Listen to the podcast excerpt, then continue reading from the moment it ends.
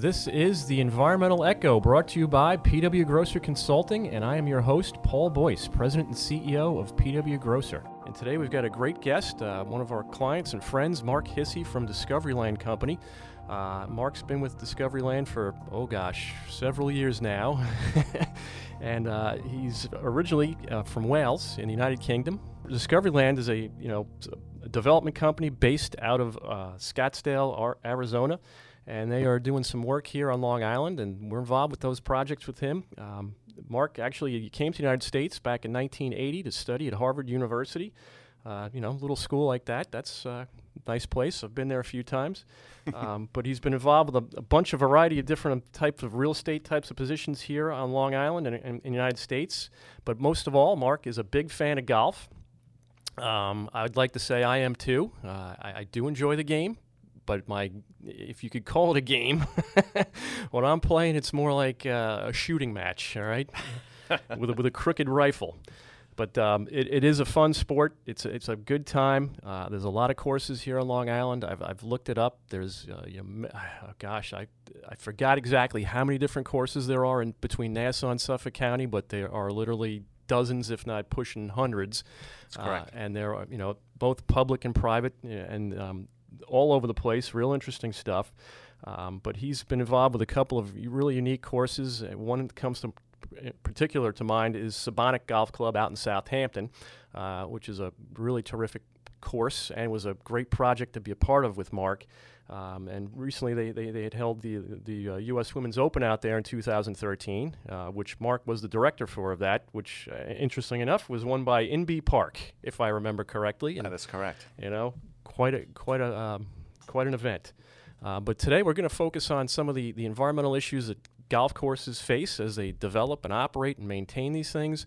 Uh, maybe a little bit about the public public perception on these courses. You know, um, uh, how they you know fit and work with the environment here, particularly on Long Island, and maybe in some other parts of the country. Um, but it's, it's certainly Long Island is a unique environment. And Mark, that's what I'd like to start with.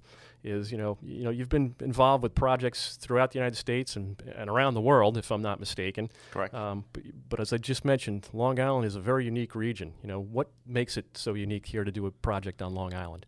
Um, I think it's the combination of uh, there just being a very heavy um, uh, uh, population density out here and also abundant water resources. You know, we've got a we've got a tremendous population on a relatively small place, and so um, without uh, if we don't pay really strict attention to what's going on, the water resources are going to get destroyed.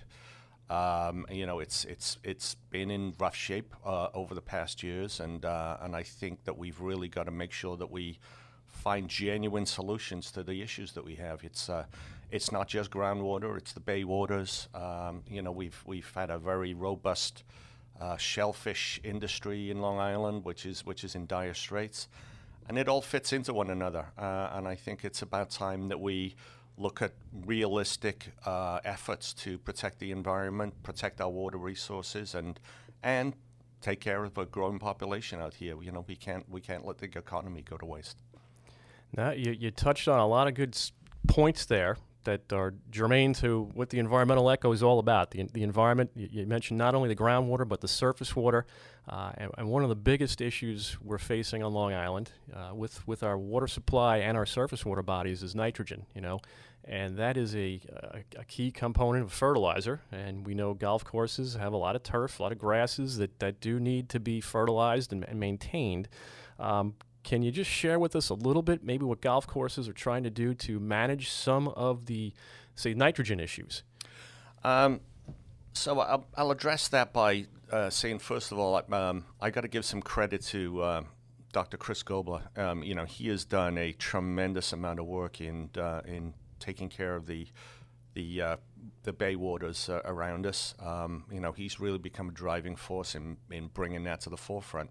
Uh, and um, you know, he's a smart guy and uh, he presents himself well. And, uh, you know, I, I think he's, he's a real game changer in Long Island. Um, and Chris has become a, a, friend of mine over the last uh, five or 10 years since I've gotten to know him. But I go back further to, uh, for instance, when we, when we built Sebonack. Um, there was a golf course that was built out in Bridgehampton called uh, The Bridge.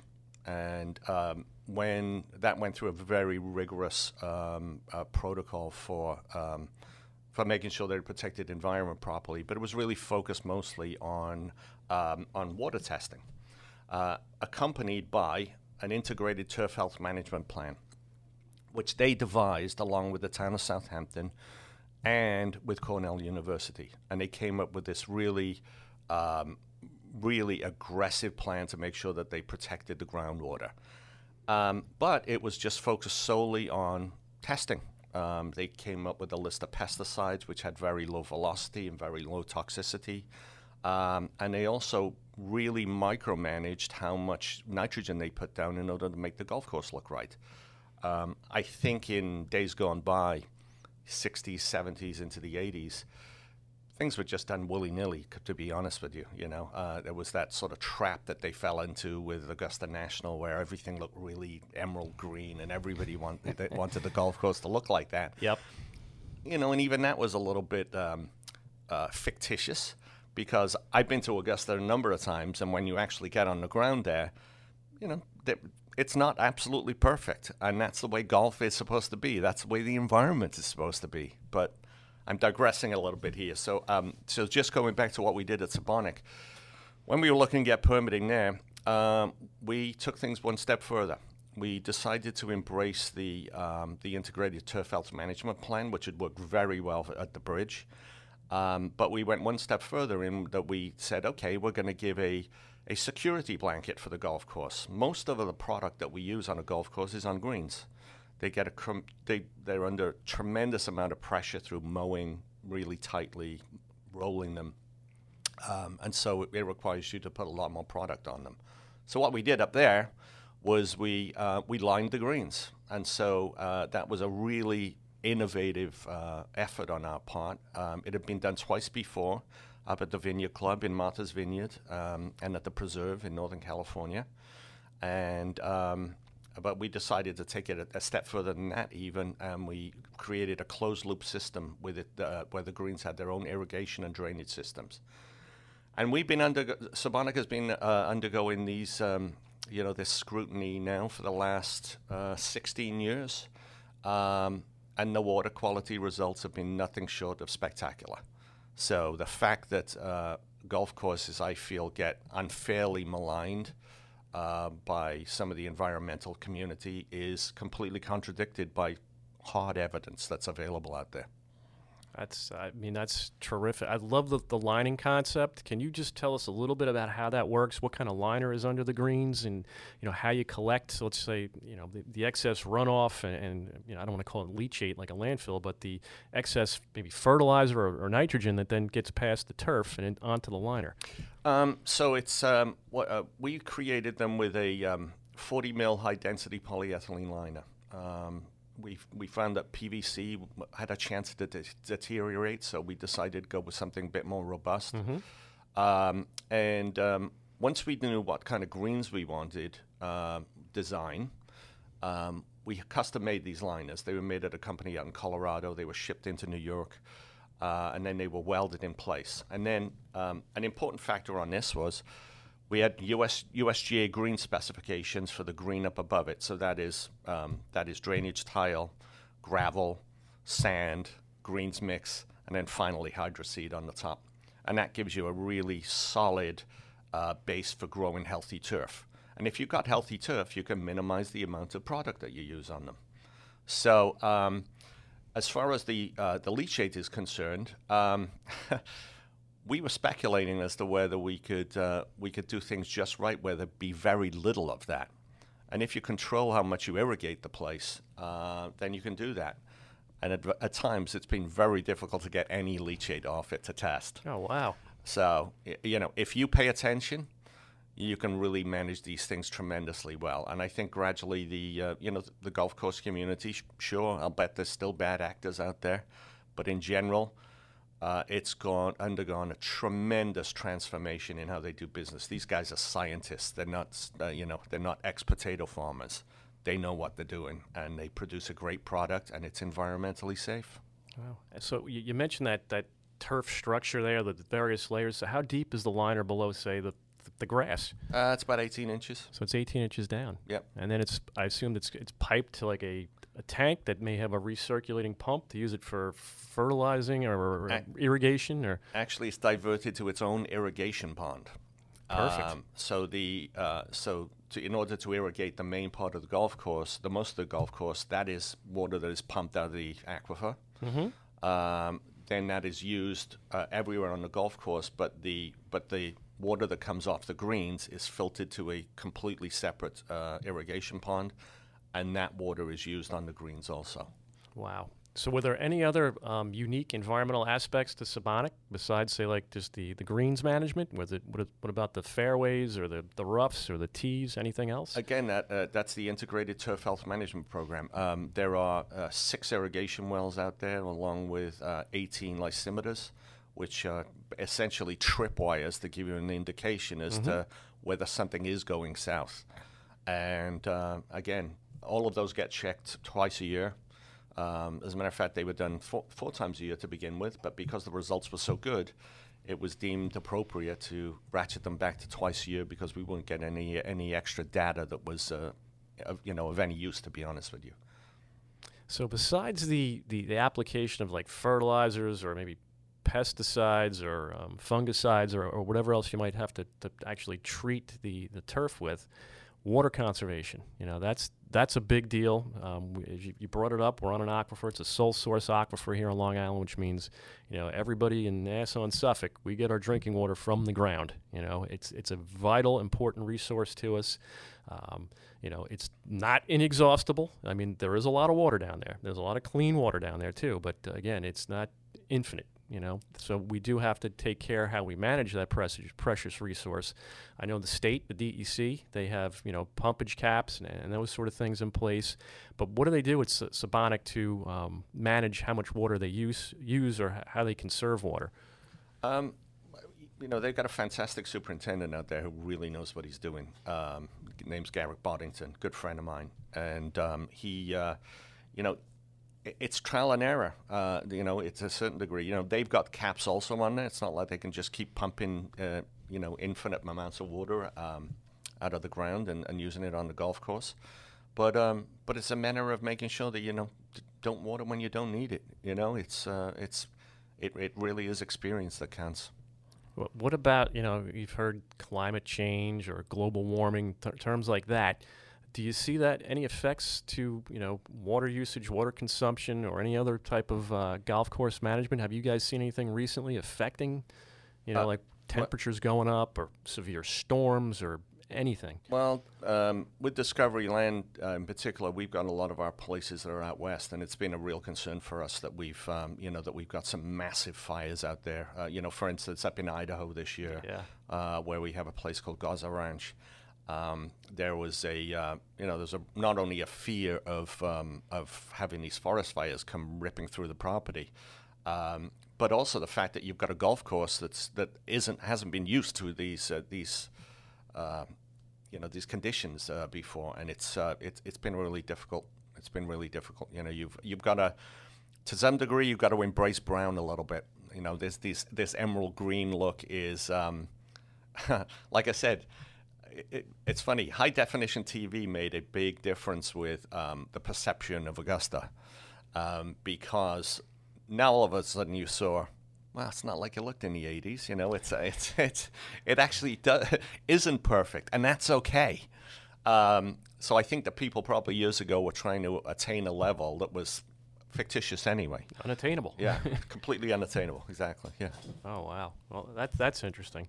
Um, I'd like to get away from Sebonack a little bit and now go into uh, sort of a current project that Discovery Land is, is is working on. It has certainly received a lot of you know publicity and press in the last oh geez three, four, five years or so, um, and that would be what is now known as the Lewis Road PRD, which um, PRD is Planned Residential Development, if I'm not mistaken. Yep. Um, that is out in East Quogue, which is in the town of Southampton. That is, you guys are looking to currently develop a, a new golf course, 18 hole golf course, with some residential units. Uh, if I'm not mistaken, was it 100 and Eight, 118. 118, okay. Um, with some other amenities like clubhouse and obviously some uh, athletic fields and, and a few other, you know, nice features. Um, can you tell us what's going on with the status of that project right now? Uh, yeah, we um, we received approval from the Pine Barrens Commission um, earlier on this year. Um, that was um, that was a, a lengthy process, um, and as you know, there's um, you know there there are some very specific conditions that you need to meet in order to get their approval, and luckily enough, judging by the uh, the Pine Barrens Commission, they voted uh, that we passed all 31 that were appropriate to us. Um, and so, um, so yeah, we we which we got their approval, which was which was quite a difficult task. But I think that's indicative of the fact that we're um, we are completely committed to doing the right thing out here, from an environmental standpoint. Um, it's morally and practically the right thing to do. You know, you cannot operate willy nilly and do whatever you want in the environment, and so. Uh, uh, I think that um, that's an indication of our commitment to doing the right thing, and so uh, and the Pine Barrens Commission realized that. Yeah, I, I'd, I would love to get into some of the environmental aspects that you guys are facing or challenges that you, have taken on. Like we could start with um, the residential aspect. You know, putting in a sewage treatment plant, sewering the whole site. You know, as opposed to individual sanitary systems. Um, I mean, it's certainly you guys have the density to do pretty much anything you want in terms of the size of the site. Um, I, I, shouldn't say anything you want, but within reason. Um, uh, tell us a little bit about the, the, sewage treatment plant that you guys are planning. Um, so we were. Um, uh, there, there's five acre zoning on this property, 609 acres, and um, and we really all we need at, the time we started the project we wouldn't have even needed IA systems. Um, but now the mm. IA systems are on board obviously yep. you know that would be a requirement to put in. But still it was five acre density. We, we were in really good shape from an environmental standpoint. However um, as an indication of Discovery's commitment to again doing the right thing um, we decided we were going to put a sewage treatment plant in there to up the level even more. So even though we do have that five acre density um, we're going to make that water rather than it being uh, you know at a level of 20 we're hopefully going to get it down to you know in, in low single digits. Single digits yeah.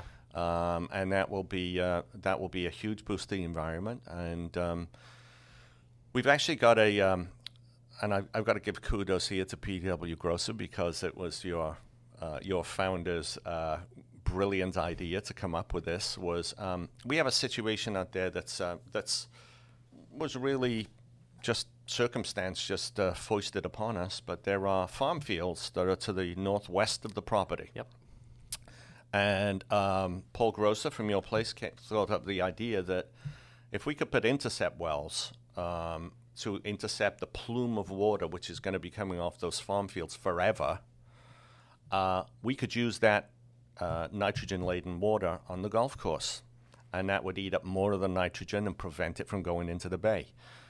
Uh, Paul provided all the calculations to show that that was uh, that was academically sound, and uh, you know that will create a situation that is um, that is going to really clean up the bays. You know that's that's has no direct effect on us, but I think it's a great uh, residual benefit of of uh, you know of, of building our project, and it's it's a unique situation where this golf course is going to be able to prevent a, a very long, a, a, a perpetual problem.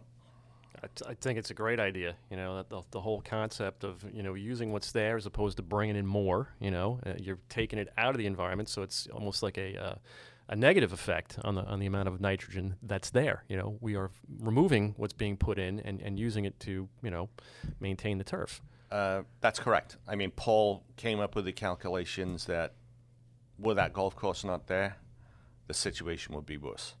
Oh, I don't doubt it. And Mr. Gobler and everybody else who've studied places like uh, the Bay and Weesuck Creek and, and other features, surface water bodies that are you know near and around the golf course, uh, you know they, they've all agreed. You know it, it's a benefit. Absolutely. So it's uh, that's tremendous. You know, um, and it, it's, it's been great to be a part of that project with you guys. Anything else out there that's uh, you know the the in terms of Lewis Road PRD? Um, what you guys are looking forward to doing, maybe with the community? Um, Yeah, well, we've um, you know we made a um, in the original project we made a a, a huge amount of commitments to um, uh, to getting the uh, the project approved. Um, they're pretty well documented in in the press. Unfortunately, the first time around, for whatever reason, the, the science wasn't paid attention to, and uh, our original approval was not uh, received. And uh, as a result, there were a lot of benefits that were lost.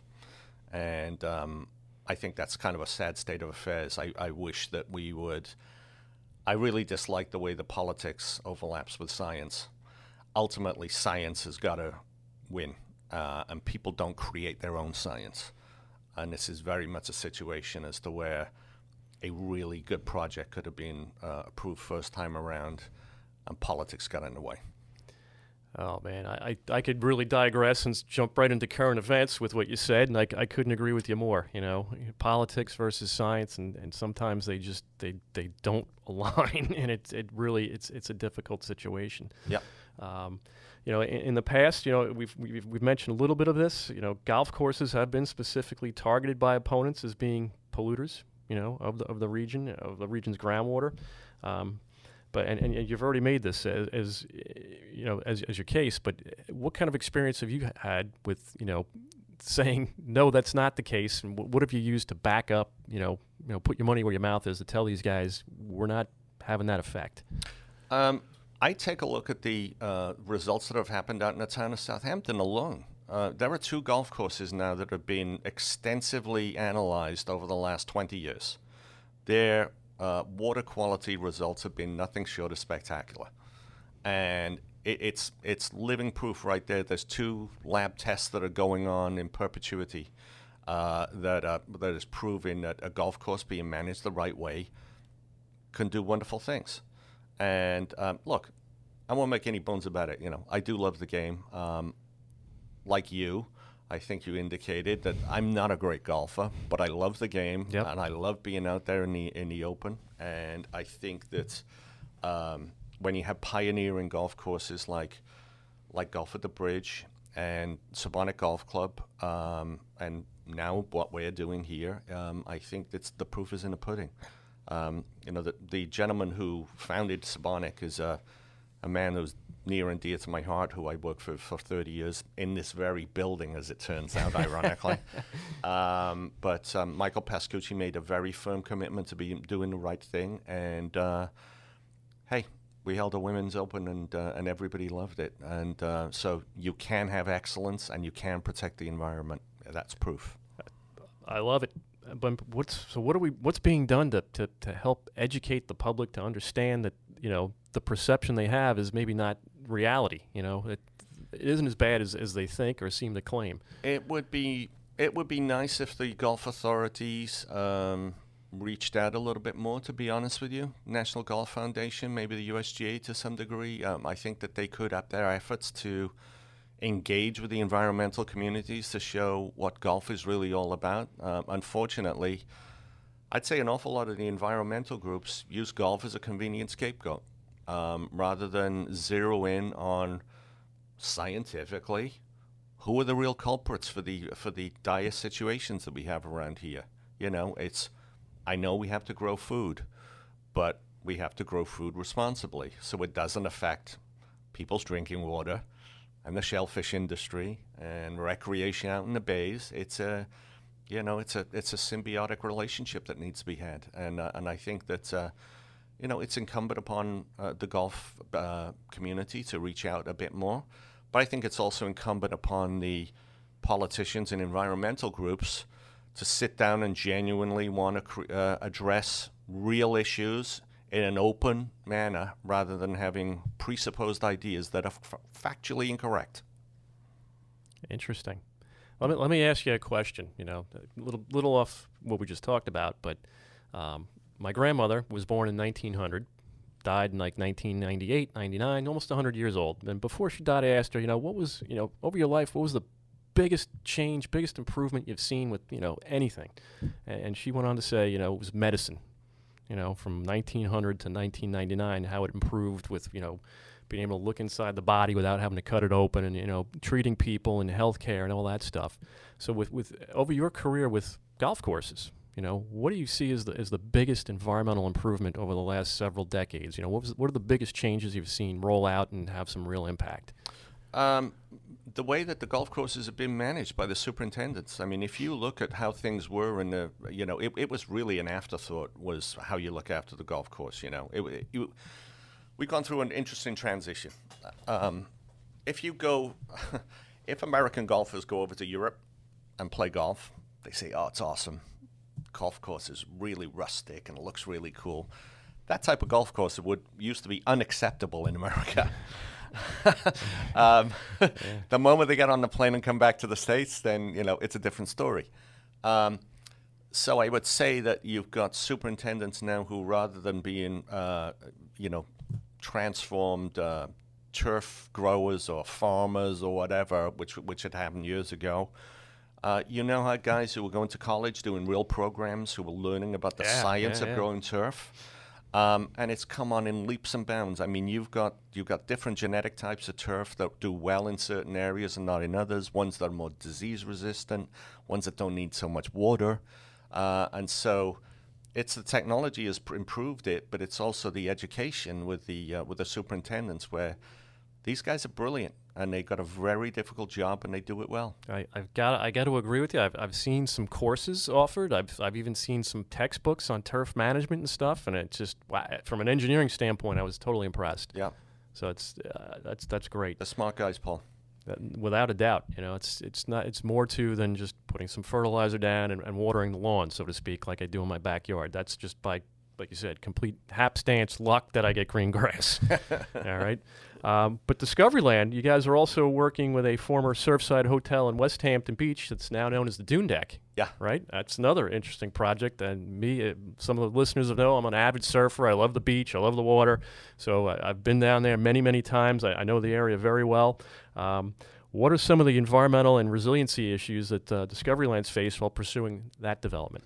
That one's going pretty painlessly. We, we our environmental issue there um, really was um, was flooding. Uh, you know that was an area that was really susceptible to flooding, and uh, during um, Superstorm Sandy, uh, that particular area got really battered. Um, and so when we uh, when we rebuilt Dune Deck, we decided what we'll do is sh- demolish everything so we took it down, pulled all the piles out, and we repiled. We lifted the whole site and repiled the whole site. So, uh, you know, even though we were required to lift the site, that wasn't a bad thing because it improved the views. um, and it is a nice view down here. But there were also, you know, um, that was a, a legacy that um, it had been going on for, uh, it had been there since the 40s, I believe. And so it was a sort of a, a random number of buildings, a, a lot of which uh, encroached into the dunes, which wasn't really environmentally a good thing. Um, and so we came up with a design where we pulled everything back off the beach, um, and we uh, we pulled in from our neighbors also, which gave them a little bit more breathing space. Um, and then the whole site got lifted. Um, and one of the things that we did have to pay attention to down there was the piping plovers. Um, you know, they're federally um, federally protected bird, yep. um, and that was something that we needed to work around, which we did very diligently. And the DC were great partners with us on that. They uh, they couldn't have been nicer. And we got the place built in pretty quickly. We're actually facing similar situations up at the um, up at the uh, Lewis Road PRD. Um, you know, there's issues with the northern long-eared bat, which we know is uh, is a uh, as an endangered species. We're really going out of our way to make sure that gets taken care of, and we're working hand in hand with the Pine Barrens Commission and with the environmental uh, officer over at Southampton to make sure that we uh, we do everything right up there. We we're 100% committed to it. Glad to hear it, and we're glad to be a part of that with you. Um, so, just between the two projects, is there any you know sort of interrelation between the two? Once once uh, Lewis Road's developed, is there going to be any type of you know they're not linked per se. They okay. are they are um, they are two separate projects. They happen to be in close proximity to one yep. another. Um, um, I would guess that uh, an awful lot of people will end up joining both. Okay. Um, but so far, things have been going great down at Dune Deck. It's been going great guns, and uh, people seem to love it down there. And food's great. yes, it is. Um, one last question on Lewis Road PRD. Yeah. Maybe not last, but do we have a start date in mind yet? We, when when are we going to break ground? You know, uh, as the engineers here, we're excited to, to build something, to work on it with you. I mean, it's I know there's still a lot of stuff to, to work out yet, but I can't wait to start writing those checks for you. Believe me. um, but um, no, it's. Um, um, I'm cautiously optimistic that we're uh, we're going to get an okay uh, in the first quarter of next year, be able Oh, to start good. work. Um, we've um, we just need to get a couple decisions made. Um, uh, got to hear on a couple of things before we um, uh, we got to file a final plat with um, uh, with the Town of Southampton Planning Department. Um, but that's uh, that should happen this fall, and I'm anticipating that uh, that everything's going to go really well with that, and uh, hopefully we'll get the green light to start in the new year. oh gosh, it's been a long time coming. We- really looking forward to it for you guys. I can't wait. Me neither can we. um, so then, you know, just to wrap things up, Mark, you know, we're trying to don't want to take up your entire day here, and we appreciate your time. But I know you guys have, you know, you've worked on numerous golf courses. You know, you- you're working on one on Long Island right now, in, in a climate where a lot of golf courses are, you know, they're going out of business. You know, Mhm. a couple of them closed down. They're redeveloping. You know, they're putting up whatever apartments, condos where some used to be. I could think of one right in proximity to our own office in Bohemia. Um, you know, what are the keys to maintaining a successful golf course in, in the current economic and, and social climates? Well, um, I liken it to this. Um, there are, um just like the restaurant business, You've got a number of different cuisines you can go to. You can go to Indian, you can go to Italian, you can go to Chinese, whatever. Um, golf course isn't one big business. There are a number of different segments in it. You've got low end private, you've got high end private, you've got low end public, you've got high end public, you've got resort golf, which is what we are, or rather residential golf, excuse me. Then you've got resort golf also. There's a number of different sectors there, and uh, each one needs to be managed differently. Um, with a lot of private clubs, um, you know, some of them just overspent, didn't run things well, um, and just didn't didn't survive. Ironically, one of the biggest shots in the arms for the golf business in the last four decades has been COVID. Uh, it is the uh, No you know- pun intended there with the shot in the arm. Huh? Oh God, you got me. uh, no, it was. Uh, it's it's it's been tremendous. It was one of the first, uh, um, you know, activities that was said. Well, that one's probably quite safe, uh, and that's the way it has turned out. You know, so I mean, you know, Yeah. uh, the amount of golf being played last year has been tremendous compared to every other year. Uh, went absolutely through the ceiling everywhere. Yeah, Here, I've Europe, it, around yeah. the world. Um, so yeah, it's it's uh, it, it it was a big difference, and and you know it was uh, it was great for the golf industry in general because um, you know we were starting to fall on hard times, no question about it. We overbuilt. There's no question about that either. That went. Um, there were just too many courses that were built, uh, you know, in the 70s and 80s, and but now it's sort of turned full circle. And it seems to be thriving again. Uh, I mean, anytime I go down to a course, there's always people waiting to get on, waiting for tee time, or you know, it's just there. To me, it seems like there's a demand, you know. Yep. But uh, it just it was weird to see a few of them, you know, close their doors and become something else after after years in business. Yeah, yeah, yeah. Generally, they were private clubs. Yep. They were. Yep. So, Mark, uh, as I said, we'd like to wrap this up. Do you have any last thoughts or ideas you want to share, or anything we didn't cover today? Um, for me, it's just um, I, you know I found the whole water issue, and I've learned an awful lot from you guys uh, over the years. Um, and uh, you know it was something that wasn't on my radar at all 20 years ago, but now I you know I'm very conscious of it. And um, yeah, the really the one thing that I would just uh, love to stress is I hate the fact that uh, science gets trodden over by politics. Um, and uh, ultimately, I think it's incumbent upon the politicians who are in a position to do something about it, um, is to uh, is to really do the right thing and listen to the scientists and see, you know, not come up with their own ideas for political expediency or whatever. I think it's really important to do the right thing for the people in general, and that's to protect the water. Well said, Mark. And that's uh, you know germane to PW Grosser, or Yeah. PWGC. You know, uh, we started out as a water resources company. We're, we're a lot more than that these days, but um, that is our one of our core focuses, and uh, we'll stand by you on that 100%. So I, I do want to thank you today for your time and having you guest as a guest. Again, this is uh, Mark Hissey, a senior vice president with Discovery Land Company based out of Scottsdale, Arizona. And uh, again, I'm Paul Boyce, the host, president and CEO of PWGC. If you guys have any questions or comments or issues you'd like us to further address regarding this topic, please reach out to us at our website, pwgrosser.com backslash podcast, and we'd be happy to get in touch with you. Thank you for listening to the Environmental Echo today, and we look forward to seeing you guys soon in the future. Thank you, Paul. Thank you, Mark.